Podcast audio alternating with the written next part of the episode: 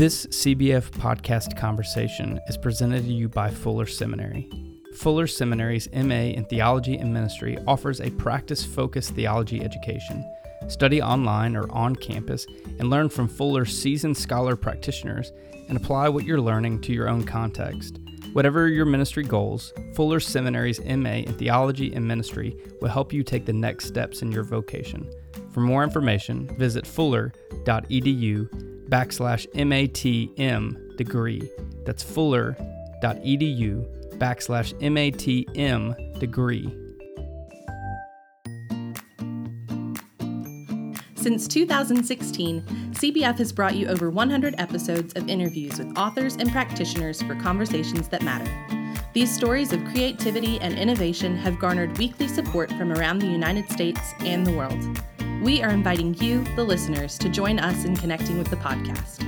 Become a monthly listener supporter and receive some perks, including name recognition on the podcast, questions for upcoming guests, free books from the podcast, joining the podcast for an interview, and a VIP experience with the General Assembly podcast guest. There are five levels of listener support, starting at $5 per month. For less than the cost of a pumpkin spice latte, you will be featured by name on the weekly podcast episode. For more information and to join the community of listener supporters, visit cbf.net slash podcast support.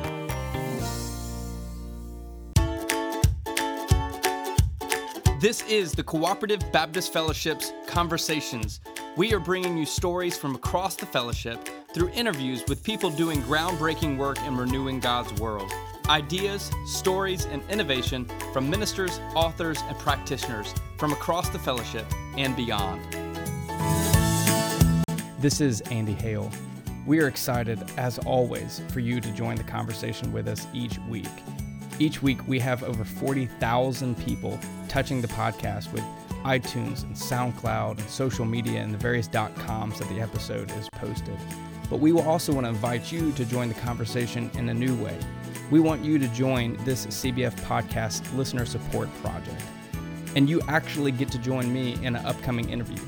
Imagine this year alone Walter Brueggemann, Philip Yancey, Brian McLaren, Jim Wallis, Margaret Feinberg, Ruth Haley Barton, and Miroslav Volf. Yeah, imagine yourself joining an interview. So visit cbf.net backslash podcast support. This week's CBF podcast conversation is brought to you by CBF Advocacy. CBF Advocacy is excited to announce two advocacy and action opportunities in 2020. Advocacy in Action will be returning to Washington, D.C. on March 9th through the 12th, 2020, after a wonderful event in New York City. CBF's Advocacy's annual event will include popular staples such as participation meetings with congressional offices and opportunities to hear about advocacy efforts with CBF partners in Washington. In 2020, Advocacy in Action will include more experiential opportunities, including a special tour of the National Museum of African American History and Culture. Registration for this event will be capped at 60 and opens September the 30th, 2019. Visit cbf.net backslash advocacy in action for more information about housing options, registration, and event details.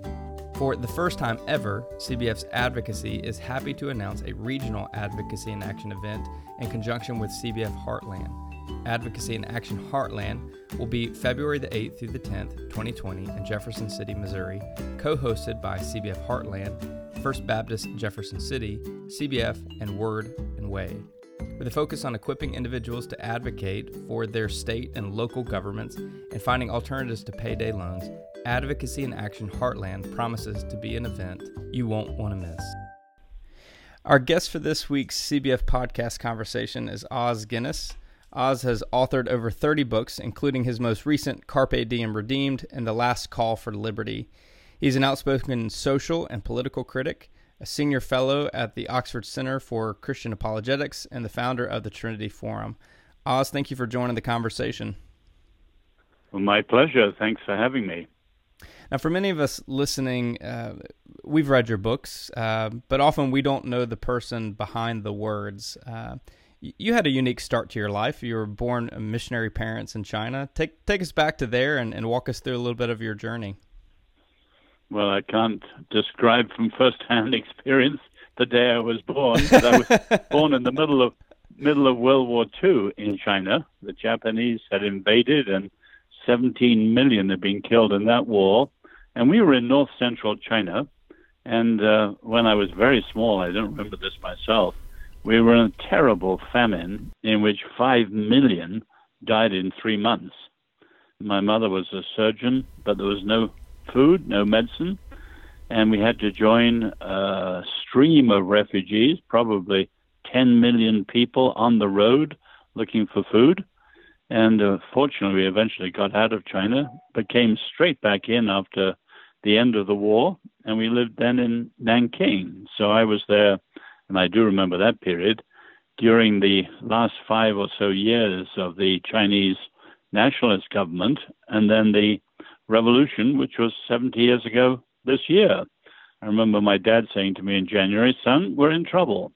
Chiang Kai shek has just flown to Taiwan. In other words, the leader of nationalist China had got out, and uh, three months later or so, I think it was May, Lin Biao and the Red Army marched in to Nanking, which was then the capital, and the revolution climaxed, the reign of terror began, and the vicious persecution of the church.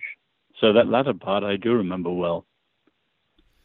It's funny you say you don't remember the day of your birth. Uh, I often try to remind my mom that I thought she said that the clouds opened up, you know, a great sunbeam came down and you know declared this is this is my gift to you. Um, uh, you know, you're you have kind of a, a, a, unique name. From what I understand, you were actually named after the great Oswald Chambers. I was, but I've never appreciated the name. oh, uh, it's an old-fashioned name and it's easily translated into various teases. And so I never appreciated it growing up. And then when I was in my 20s, I was lecturing once in London with my wife there. And the lady came up to me at the end. She said, I, I gather you are named after my father. And it was Kathleen Chambers, Oswald Chambers' daughter. And I, I said to her, to be honest, I admire your father and read your father a lot. He's, he's an extraordinary writer but I don't actually like the name. And she laughed and she said, nor did he, which made it better for me ever since. Oh, wow. Now, now um, as I said at the beginning, um, you've, you've written quite a lot. I mean, over, over 30 books. Um, as you look back at uh, the many words you've penned, uh, you know, is there a specific book, if you were honest, was the most painstaking to write?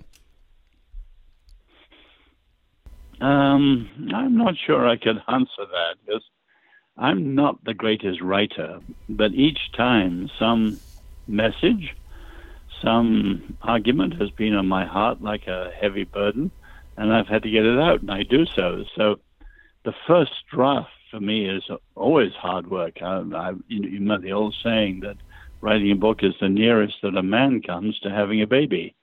You know, it can be nine months of incredibly hard labor uh, but joy at the end when it's finished. So the first draft of writing for me is always hard, although I love the second draft when you're adding pepper and salt and quotations and editing your own work and so on. That's fun. But the first draft is hard work, but I can't think that any one book was, in that sense, worse than the others. Hmm. Uh, you know, as you think about, I mean, you, you just you you spilled out a couple books even just this year. Where where do you continue to find your creative energy to write? Well, who knows? Hopefully, some thing come as inspiration from the Lord, and then also the extraordinary challenge of the times we're living in. You know, with the Western world in decline and America, the world's lead society, facing its deepest crisis since the Civil War you know, and living here in Washington D.C. with the deep, deep polarizations, um, there's just too much to write about. So I'm never at a loss. I have never experienced writer's block, to put it mildly. it's kind of like comedians, you know, they never run out of stupid people doing stupid things in the world uh, to, to talk about. Uh, now, now, some of us are born critics. Others of us choose to go into this vocational journey. So, how did you get into um, being asked to commentate on society and politics and, and faith? Well, I came to faith in Christ in 1960. And of course, the 60s were an extraordinary decade with the rise of the counterculture and all the turbulence, everything that centers around drugs, sex, rock and roll, and so on.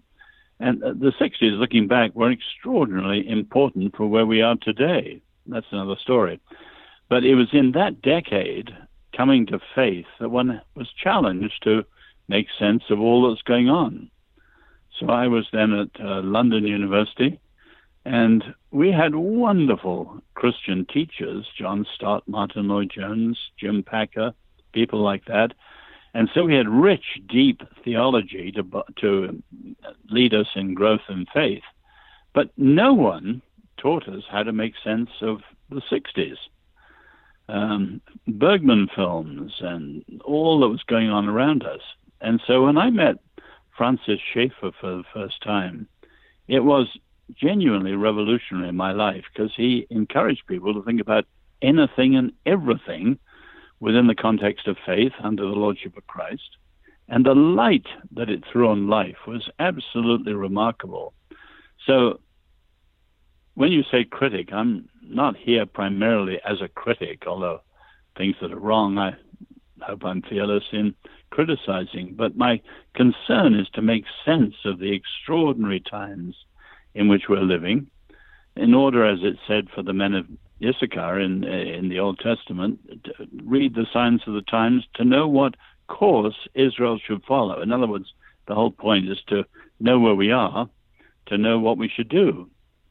But then, of course, in the light of that, to try and share the extraordinary relevance of faith in Jesus.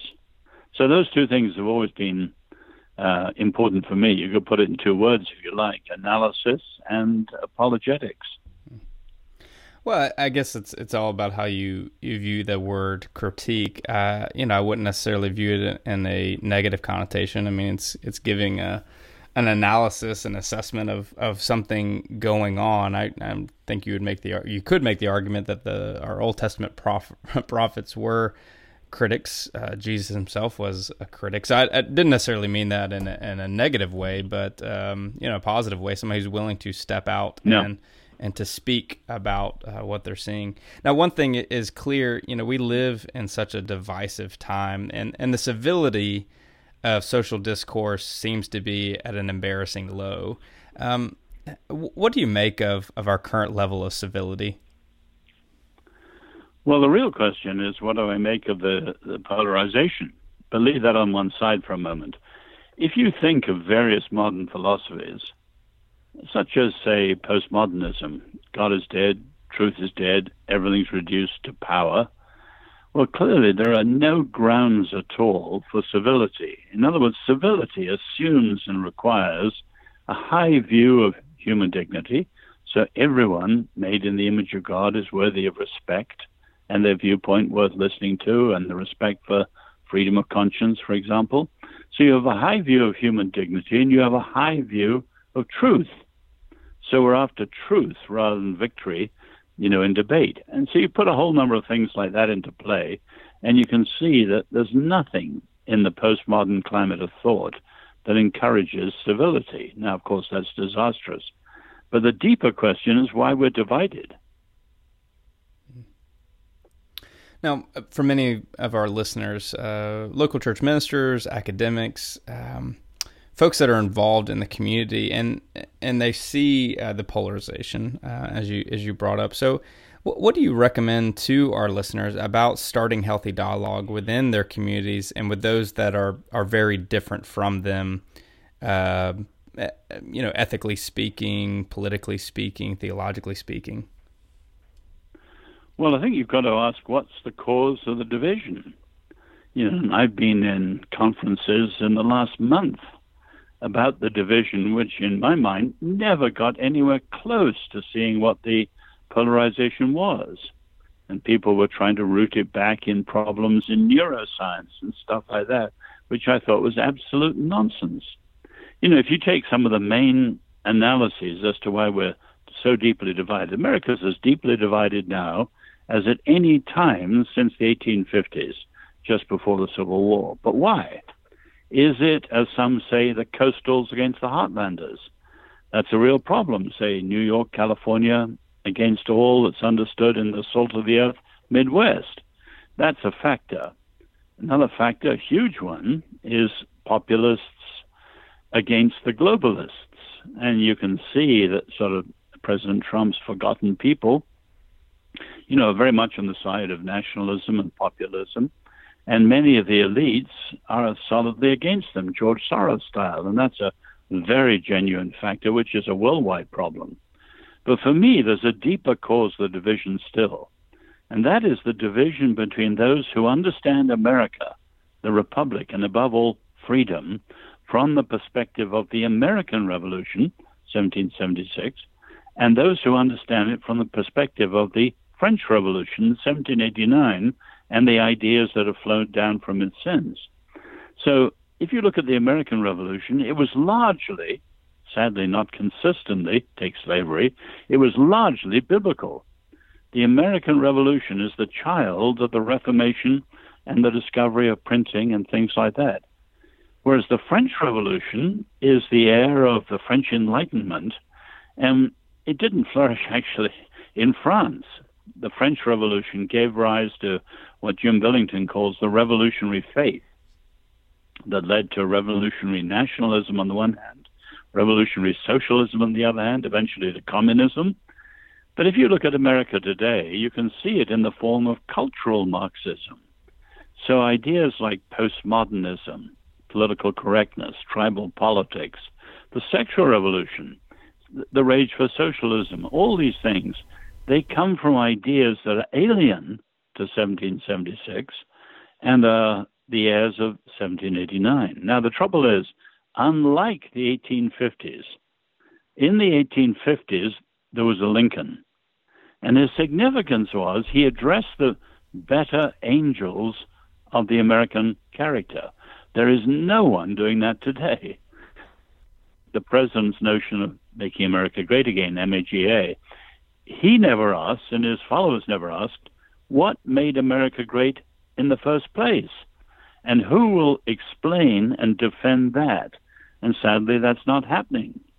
So it's the progressive ideas on the radical side that are winning. And of course, through cultural Marxism, they've already won hegemony, as they call it, dominance in many of the ideas areas of America, the universities and colleges, press and media, and so on. That, to me, is the deepest polarization in America. And uh, it'll take a great deal of civility to join that argument that someone's got to understand the division first. It's obviously you know uh, savvy and um, I guess um, in vogue to uh, criticize and to look so negatively upon everything that's happening in our world, and sometimes it's hard to to see the light at the end of the tunnel or to see those bright spots. Uh, so, what is giving you hope within um, not just the American culture and politics and the church today, but just uh, I guess at large in the other work you're involved in? Well, I often put it that the generalizations can be very discouraging, but where there is hope is in the exceptions. And there are magnificent centers, islands, whatever you like to call it, of hope. And I could specify a whole number that mean a lot to me. The trouble is, you play into a kind of American desire to be optimistic always. And I think as Christians, we're neither optimists nor pessimists. We are realists with hope, with Christian hope. And, you know, in my book, which I think you're coming to, uh, I pick up one of the ideas from Reinhold Niebuhr the idea that the end is not the end. In other words, the end can be understood in terms of the Latin word finis, end as ending, conclusion, full stop, period, whatever. And there are ends like that always in a fallen world. You know, the summer ends and you have the autumn and winter. We grow, we mature, we decline, we all die. There are ends, even kingdoms end and civilization end. We know that. But that's only one meaning of the word end in the scripture. The other is end as telos, the Greek word, for objective, end as purpose. And of course, in every end in the first sense, in a fallen world, there is an end that our Lord has in the second sense. And so we, as followers of Jesus, always have hope. We look at our contemporary world, but we're looking over the horizon of history at God's greater hope, and where we're going gives strength to what we're doing. So we are people who are always hopeful, however dark the hour is, but not because we always think the glass is half full. That's purely psychological optimism. Or we're American optimists or whatever. No, we're people of hope. You have a new book out, Carpe Diem Redeemed Seizing the Day, Discerning the Times. Um, this book is an indictment on slavery, not the servitude of humans under forced labor, but the fact of, of self enslavement. You wrote, We have less control over our time than ever, which is the real index of slavery. We are under the gun as never before, running, running, running, and never catching up. If our own technologies have made us into slaves, we have done it to ourselves. Uh, let's start right there. Where, where was the foundation um, that began to take shape for you um, in, in what would become this book? Well, I've always had, since you know the youth I described in China, a sort of sensitivity to times, the times in which we live, and therefore to time. And so I've been intrigued with that for a long, long time. And of course, growing up in a Buddhist culture, and then when I was in my 20s, I studied in Rishikesh under a guru, a Hindu guru, who is an Advaita supporter. You know, I've always been aware that the Eastern concept of time as a wheel, cyclical time, is very different from our Western time. So, where did the Western time come from? Well, clearly from the Jewish and Christian scriptures, the Bible. And you have what Jews rightly call the covenantal view of time. Time has meaning, history is going somewhere. And as we come to know the Lord, we become under Him covenantal partners in repairing and restoring this incredible universe He's created. And time has an incredible purpose when we discover our callings. Now, as I said, I grew up in the 60s, so I remember, you know, all the play. I remember Bertrand Russell teaching us and people like that. If you look at Russell's philosophy or, say, Samuel Beckett's plays, you have a very different view that the atheists have of time, what's called chronological time, purely tick tock, tick tock, tick tock, no significance, only a succession of moments and you end up with really alienation over time. So I love the fact that the biblical covenantal view of time is the deepest and richest. But of course, as you began, we're up against what's called fast life.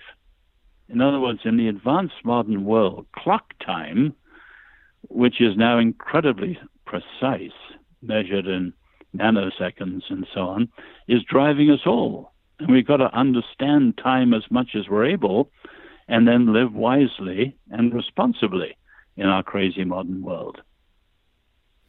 What was going on in your own personal life that um, you begin to kind of maybe see this self enslavement, or was this uh, more of a social commentary?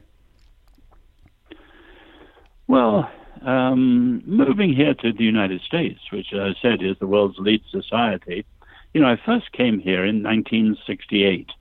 And I went from the East Coast to the West Coast, Harvard to Berkeley. I met Mario Savio, who led the free speech movement, heard Grace Slick and the Jefferson Airplane at Fillmore West. It was an extraordinary time. But among the many memories of my first impact of America, or the first impact of America on me, one of them was Americans were moving so fast that the family dining table had disappeared. In Europe, for better or worse, however busy people are, they normally, in, in, those days, met together as a family for supper or dinner. You know, my own family, I learned about my family heritage, not because I had a seminar over it or read a book about it, um, but simply hearing stories at supper time over dinner. But when I came here, in six weeks of being with all sorts of families, east, west, and in the Midwest, and so on, I wasn't with a single family that stayed together for the whole dinner. Why? You know, the mother was the chauffeur to a sports game or a violin lesson or whatever it was. And, and the, the family dining table had become like a kind of pit stop in a, in a Grand Prix. In, out, fast food or whatever, and off you go. And I thought the cohesion, the place where there's a transmission of the heritage of the family, had gone. And that's just one of the simple areas where you can see the impact of fast life. Now, we've got to pursue the biblical notion of Sabbath, the Sunday rest, to really bring some sanity and rest back into the craziness of modern fast life. You know, as you know, I, I, I quote in the book the old African saying, all Westerners have watches, Africans have time. Or the uh, saying from Asia, uh, Filipinos say that Westerners are people with a God on their wrists. Look at their watches and shoot off. Although today it's a God in their hands, as it were. They look at their cell phone and then shoot off in response to whatever the time is. But you can see we are victims of what's called fast life. Now, the book is centered around carpe diem, a phrase coined by the ancient Roman poet Quintus Horatius Flaccus. Um, I don't take you as a cliche kind of person. In fact, you stated in the book that seize the day is an axiom of faith, relationships, and a way of life, not a catchphrase for college dorm room posters. I wonder uh, why you chose this phrase as the basis for the book. Well, the trigger, as you can see in the introduction, is a time I was coming back from Brussels to London on the Eurostar Express. And as you enter London, you come into St Pancras Station past a whole series of dilapidated Victorian buildings covered with graffiti. And what was discernible on one was the lines I've got there in the book. You only live once, and it doesn't last. So live it up, drink it down, last it off, uh, laugh it off, burn it at both ends. You can't take it with you. You only live once. And it was an extraordinarily blunt expression of the so-called YOLO philosophy. And I thought to myself, you know, that's an, a bastard form of Epicurus. Eat, drink, and be merry, for tomorrow we die. But people forget that the original formulation was you only live once, if then. In other words, in this world of fast life, life is still short. It's brief, it's vulnerable, and the question is, how do we make the most of it? And you can see that for atheists and many others like that, carpe diem boils down to grab it while you can. Life is short, grab it while you can. In other words, ideas may be of spontaneity, but ideas essentially of the short term and the selfish. And nothing could be further from the richness and depth of the biblical view of time. Life is short, and we're challenged to make the most of it. And the question is how. And I think the answers we have in the scriptures are simply wonderful. This podcast is presented to you by the Center for Congregational Health. At the Center, we believe God has called and empowered congregations to change the world. For 25 years, center consultants, coaches, and educators have been supporting congregations, clergy, and lay leaders as they meet the ongoing challenges of congregational life, including training ministers to manage transition, helping congregations work through polarizing conflict, coaching clergy to discover and utilize their gifts for ministry, and assisting congregations in discerning God's call to future missions and ministry. Center consultants and coaches don't dispense expert advice. Instead, they recognize the uniqueness of each congregation and work to create the space needed for God's people to discern and follow the leading of the Holy Spirit. Please visit our website, healthychurch.org, to learn more about the center and find the help you need in order to thrive in missions and ministry. I have to confess that it has pretty much um, not just made my day or my week, but probably my year to hear a proper British accent say YOLO and explain exactly what that means. now, you spoke a, a great deal in, in the book uh, about discernment. Uh, you wrote The problem of discernment is that our modern view of relevance has been badly skewed because, once again, our modern fascination with the future is itself a bastard child of the clock culture that is at heart of our modern world. Um, talk to us what you mean by discernment, and then take us a little deeper into this bastard child of the clock. Well, let's start with a second. Fast life is obvious 24 7, 365, pressure. But the hidden tyranny of time lies in other places as well. And one of them is this notion that Owen Barfield, C.S. Lewis's friend, called chronological snobbery under the impact of technology and time, the idea that the latest must be greatest, the newer is always truer. No, that is true of technology. You know, the phones get better and better and smarter and smarter and so on. But that's not true of many of the deepest things in life. And you can see the impact in politics. You know, the progressives anoint themselves as better simply because they call themselves progressives. But as G.K. Chesterton pointed out long ago, they never give you a standard by which to judge the progress. How are we to know they're not regressives? And often they are. Or you take the impact on theology. You know, the idea that revisionism is right because it's up to date with the latest and so on. Well, as Dean Inge pointed out a long time ago, he who marries the spirit of the age soon becomes a widower. And you can see how over 200 years, followers of Friedrich Schleiermacher, we've got to reach the culture despisers of the gospel, have again and again ended up in irrelevance because they've married the faith to some passing fad in the times. And you can see that in academic theology, you can see it in passing fads in the evangelical church. And we should have a great sense that the truth of God is eternal. And we shouldn't be so crazy about the latest, greatest everything. So that progressivism and the fear of being on the wrong side of history and fear of missing out and so on leads us into crazy things which have led many in the church astray.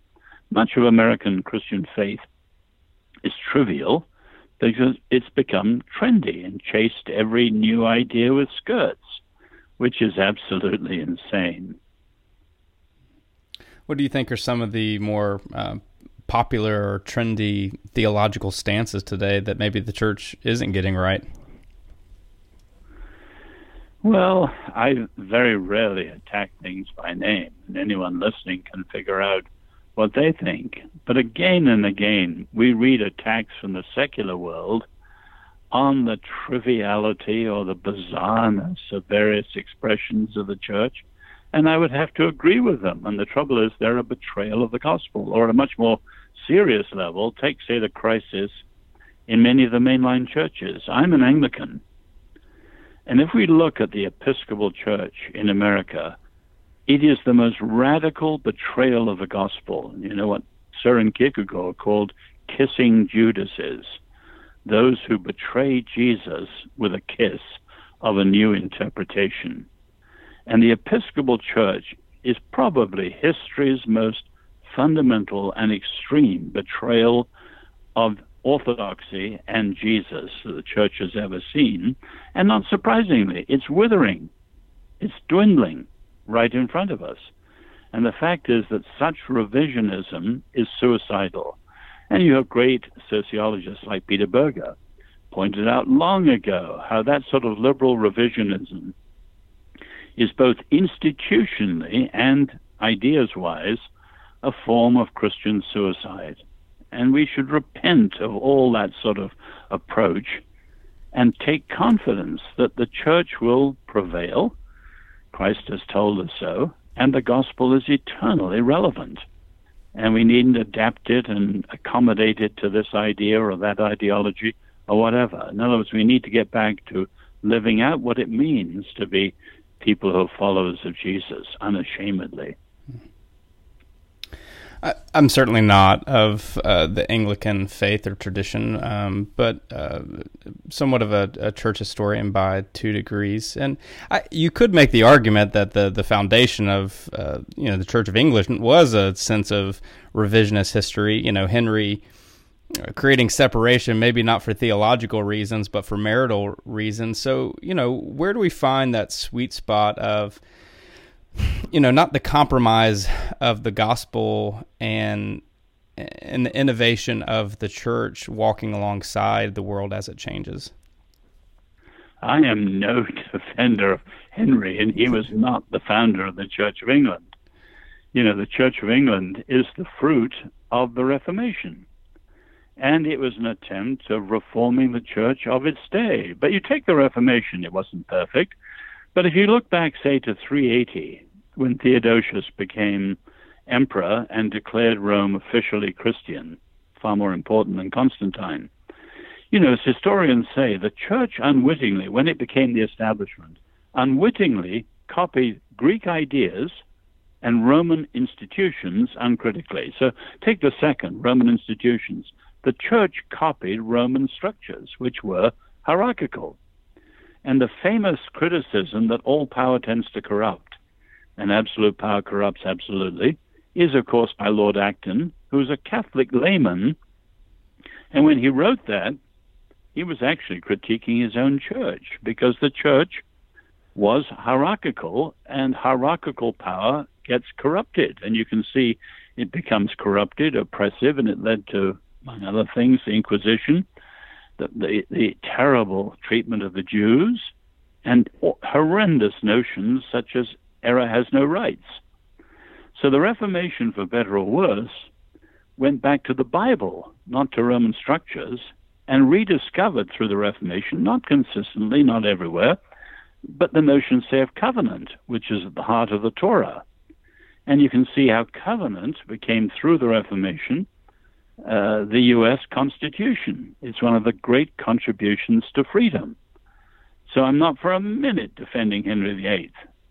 He was a Catholic till he died. He just wanted the freedom to marry another woman. And the Catholic Church wouldn't let him. But he was not the founder of the Church of England. You know, I, I'm an unashamed evangelical.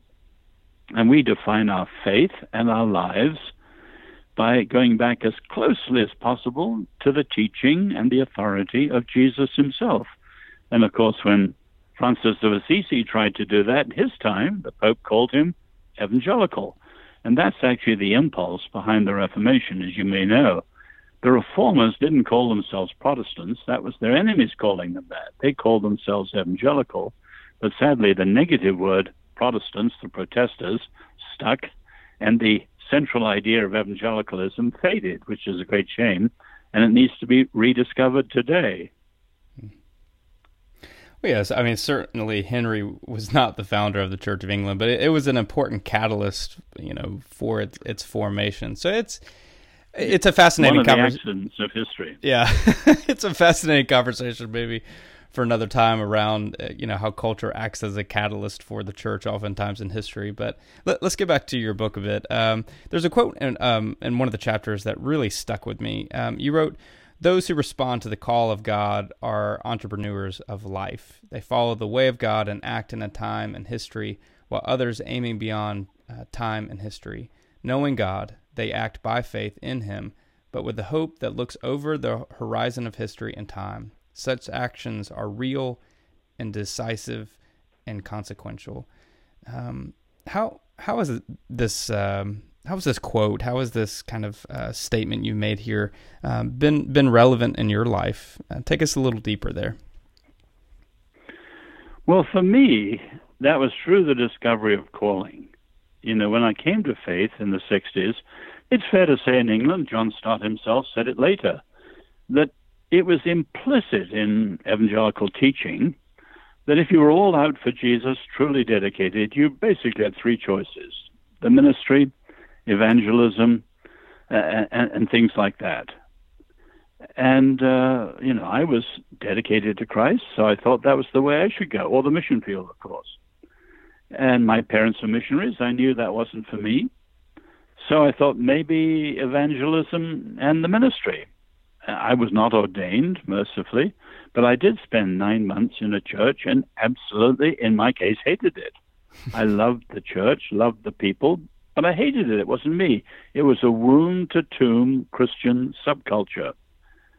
Uh, I've described that elsewhere. But it was then when I discovered someone gave me, in my time of frustration, they gave me William Perkins' Treatise on Calling from the 16th century. And it just blew my mind.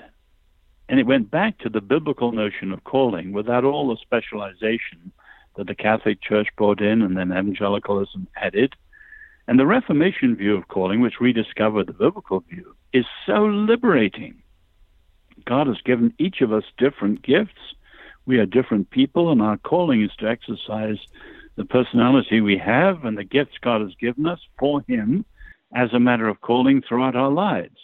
And that's the key to having a life that is still short, always vulnerable. My brothers died when they were under five.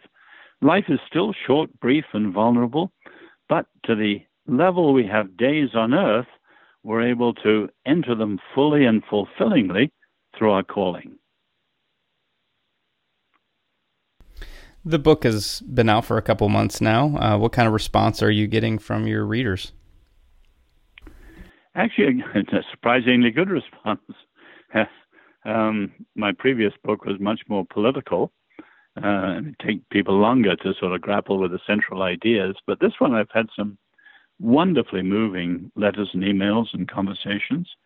And uh, what surprised me when I gave it, I gave some of my first talks on it in Hong Kong to a bank and various business groups.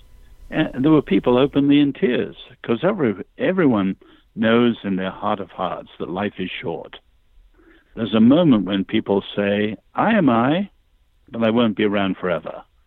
And it won't be too long before the last trace of me is gone from the earth. And very, very, very few people uh, leave a, a memory that will last more than a generation or two. And so people know that in their heart of hearts. So, how do we tackle that? Do we try and live life as an immortality project, as if we're going to live forever? Or do we just deny it and pretend it's not there? Actually, if you get down to some of these deep things, they touch chords that resonate very profoundly. So I've been very heartened by the response in levels that I didn't expect. Hmm. What do you think your greatest hope is for your readers through the book? Well, my concern is always that people who are followers of Jesus, who undoubtedly are the main readers of my books, will understand the times better, and through books like my book, The Call, will be able to respond to the times better and more faithfully in terms of their individual callings. But many of my books are written for the wider audience too, out in the wider secular world. And I hope people who read those will say, look, I, I thought the Christian faith was nonsensical or had nothing to say to the up to date world we're facing. In fact, it's extraordinarily relevant. The book I'm writing, actually now, a sort of comprehensive view of freedom, is something that I think that every person who cares about the state of the world, I don't think they should read my book, but wrestle with the ideas. Because we're an extraordinary moment in history. Is it still possible to create a society that that justifies human dignity and freedom and justice and peace and stability and so on? Is that still possible, or is it a pipe dream? Well, I think there are only certain ways to do it, and many of the ways not to do it are very obvious in our time. And the world needs to grapple with some of these foundational issues. And I have never been more moved to the depth of my being with the profound relevance of the gospel and the Christian faith as a whole. I know you've got something in the works. Uh, I know that because um, you know as soon as I got a call for the last call for Liberty, I felt like I I then quickly got a copy of Carpe Diem redeemed in, in, the mail. So what what kind of project are you working on next? oh well, I I don't generally go into the ones I'm working on, but Carpe Diem came out fast because I I picked up a book when I was home at Oxford uh, on the same topic by an Australian philosopher, which is very, very interesting, but it was an atheist treatment.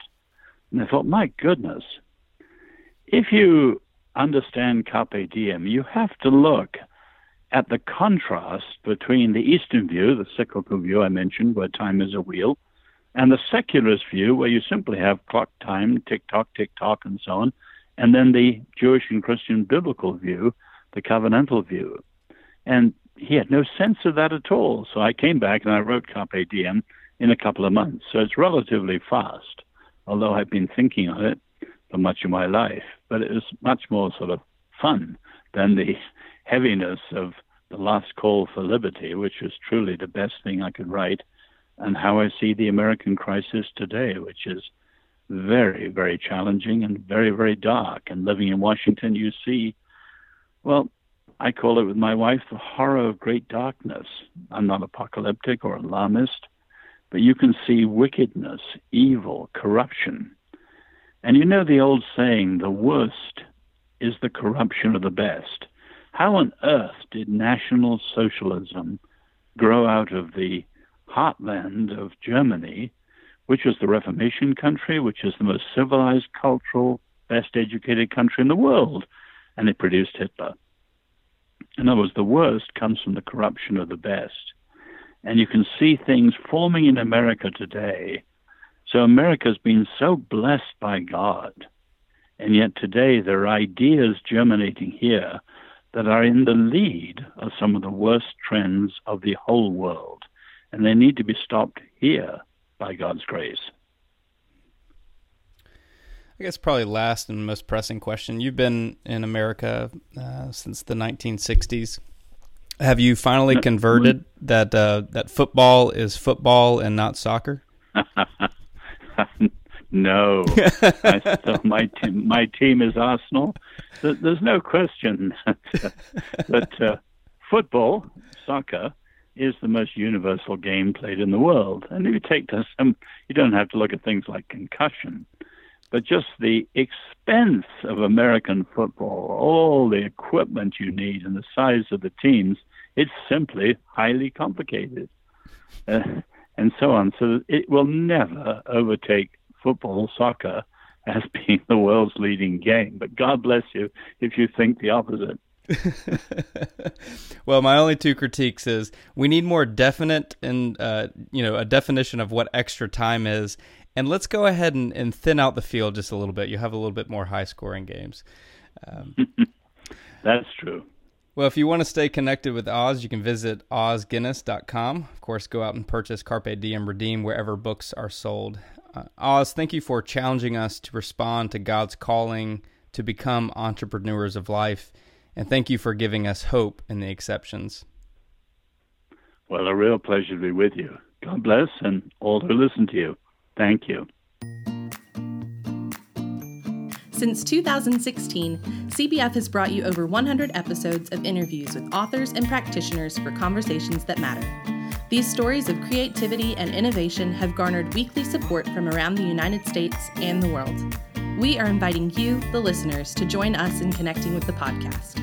Become a monthly listener supporter and receive some perks, including name recognition on the podcast, questions for upcoming guests, free books from the podcast, joining the podcast for an interview, and a VIP experience with the General Assembly podcast guest.